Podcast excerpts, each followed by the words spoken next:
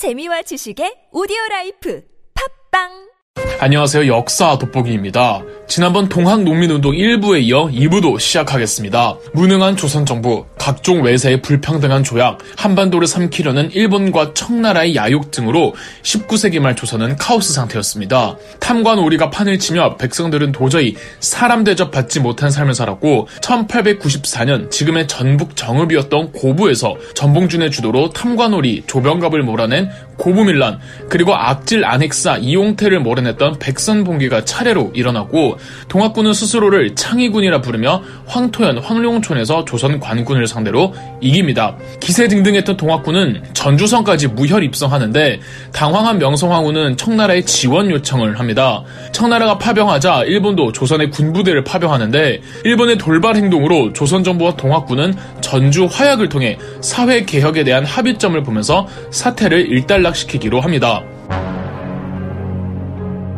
일본군과 청나라군 모두 명분이 사라졌기 때문에 철수해야 합니다. 고종과 조선 정부도 처음엔 정중하게 철수해달라고 부탁합니다. 이에 일본군은 곧바로 서울로 진격해 4시간 만에 경복궁을 점령하고 고종과 명성황후를 인질로 삼은 뒤 동학군과 합의했던 개혁안을 모조리 백지화하고 일본의 주도하에 새롭게 개혁을 실시하겠다고 선포합니다. 이 개혁이 가보개혁입니다. 동시에 일본군은 아산만에 정박해 있던 청나라 군함을 기습하면서 청일 전쟁이 터지죠. 이건 아니죠. 정부와 화해만 하면 물러날 줄 알았던 일본군과 청나라군이 조선 땅에서 지들끼리 싸우니 전봉주는 비분 관계합니다. 아 그리고 정말 충격적인 사실 하나 많은 분들이 모르는 동학농민운동의 비밀 사실 전봉준 뒤에는 엄청난 정치적 거물의 백이 있었습니다.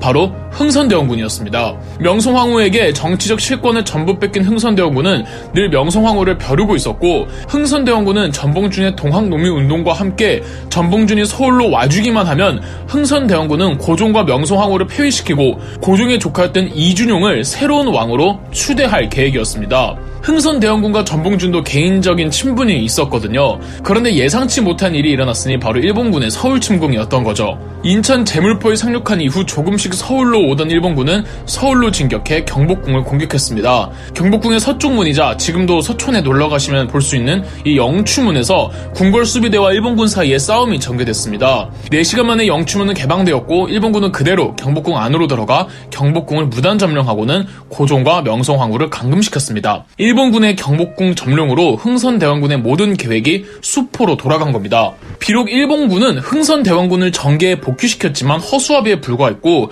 흥선대원군은 전봉준과 비밀리에 내통해 다시 한번 동학군을 모아 거병하여 서울로 와서 일본군 쫙 밀어내고 고종과 명성황후까지 끌어내리기로 합니다. 전봉준도 일본군을 몰아내기 위해 1894년 9월 다시 거병하니 2차 동학농민운동의 발발이었습니다. 1차 동학농민운동은 아무래도 정부를 상대로 거병했기 때문에 밀란의 성격이 강했습니다.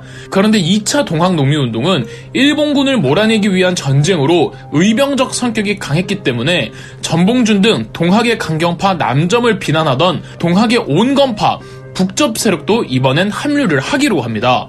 동학의 2대 교주 최시영의 수제자였던 손병희가 북접 동학도를 일끄고 전봉준과 합세하죠. 그 규모는 자그마치 4만이었습니다. 동시에 흥선대원군은 조선정부의 섭정직으로 있었으나 일본의 바지사장이라는 틀에서 벗어나 일본을 물리치고 이번엔 제대로 고종을 폐위시킨 뒤 이준용을 새로운 국왕으로 즉위시키기 위해 흥선대원군은 이준용더러 동학군을 진압할 목적으로 경기도 남부로 군대를 주고 보냈으나 동학군을 맞닥뜨리면 그들과 싸우지 않고 연합해서 한양으로 진격할 예정이었죠. 그러니까 전봉준과 손병희는 충청도를 무사히 지나 경기도 남부에만 도착하면 이길 수 있는 전쟁이었습니다.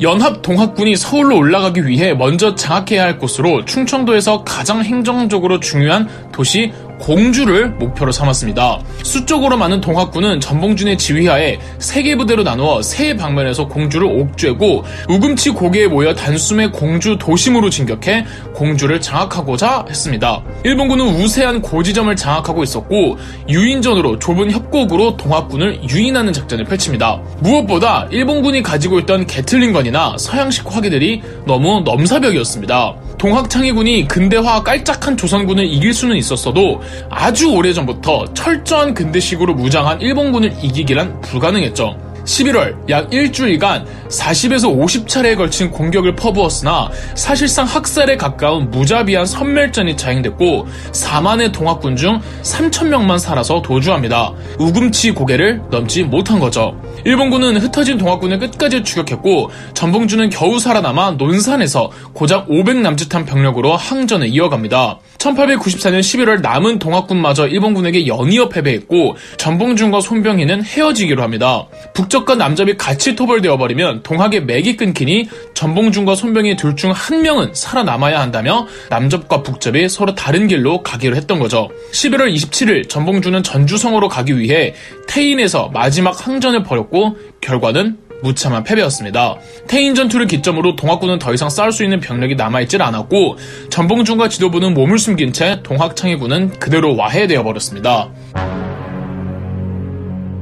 명백한 승리를 거두었음에도 일본 병력은 전봉준을 찾기 위해 혈안이 되어 있었고 전봉준과 지도부를 찾기 위해 전라도와 충청도 마을을 돌아다니며 동학군 색출 작업을 명분으로 수많은 조선 백성들을 마구잡이로 학살해버렸습니다. 이 와중에 몇몇 조선 관리인들은 일본의 사륙행위를 지지해주고 도와주기까지 했죠. 전봉준은 순창에 숨어 있었으나 부하의 배신으로 부하가 신고하여 전봉준은 체포됩니다. 압송되기 직전 카메라에 찍힌 전봉준의 사진이 그대로 남아있는데 무언가 후손들에게 하고 싶은 말이 있는 것 같아 참 가슴이 먹먹해지는 사진입니다. 전봉준과 손하주 등 주동자들은 사형 선고를 받아 교수형되었는데 전봉준의 교수형이 우리나라 최초의 사형 선고를 받아 교수형된 사례라고 합니다. 1894년 12월 중순 동학군의 자녀 세력은 충청도 대둔산에서 끝까지 항전했으나 이듬해 1895년 1월 대둔산의 동학군은 전멸당했고 3월에 전봉준, 손하중, 최경선 등이 교수형에 처해져 죽음으로써 1년이 조금 넘는 기간 조선 반도를 발칵 뒤집어 놓았던 동학 농민운동은 대단원에 막을 내렸습니다. 전주 화약에 반대하며 전봉준과 이탈한 김계남은 2차 동학농민운동 당시 합류하진 않았고 독자적으로 계속 항전하다가 참수되었습니다. 전봉준과 내통하던 게 발각된 흥선대원군은 일본군에 의해 탄핵당하고요. 북접도 사실상 와해되었고 이대 교주 최시영도 체포되어 사형되는데 사형 선고를 내린 재판관이 다름 아닌 조병갑이었습니다. 이후 손병희가 동학의 3대 교주가 되죠. 손병희가 이어받은 동학은 예전의 동학이 아니었습니다. 더군다나 동학 출신의 간부 몇몇은 친일파로 돌아서면서 동학골이 말이 아니게 되자 손병희는 동학을 쇄신하겠다며 종교의 명칭을 천도교로 바꾸었습니다. 손병희는 나중에 3.1운동의 최초 기획자가 되기도 합니다. 동학 농민운동이 끝난 이후로도 일본은 꾸준히 조선천 국토를 돌아다니며 동학 색출 작업에 나섰고 동학 농민운동이 끝난 이후로 몇 년간이나 조선 백성들, 특히 남쪽 지역의 조선 백성들은 너무나도 잔인하게 살해당했습니다. 전봉준이 체포되고 재판을 받고 사형되기까지 전국에 퍼졌었던 노래가 있었습니다. 새야새야 파랑새야 녹두밭에 앉지 마라. 녹두꽃이 떨어지면 청포장수 울고 간다. 새야새야 파랑새야 우리 논에 앉지 마라. 새야새야 파랑새야 우리 밭에 앉지 마라. 당시 일본군의 군복이 파란색이었다고 합니다. 그러면 파란색가 무엇을 의미하고 녹두밭, 녹두꽃, 우리논, 우리밭은 무엇을 상징하는지 예상 가능하시죠? 그저 한 사람 한 사람을 하늘로 여겨 사람 그 자체가 존중받는 주체가 되는 나라를 꿈꾸었던 동학농민운동은 현대사로 나아가는 최초의 거국적 대중운동이자 의식 수준이 높아진 평범한 사람들이 체계적으로 자신의 주권을 외친 미완의 혁명이었습니다. 전봉준의 사형 집행 전에 일본군은 어떻게든 전봉준을 친일파로 만들기 위해 회유했다고 합니다.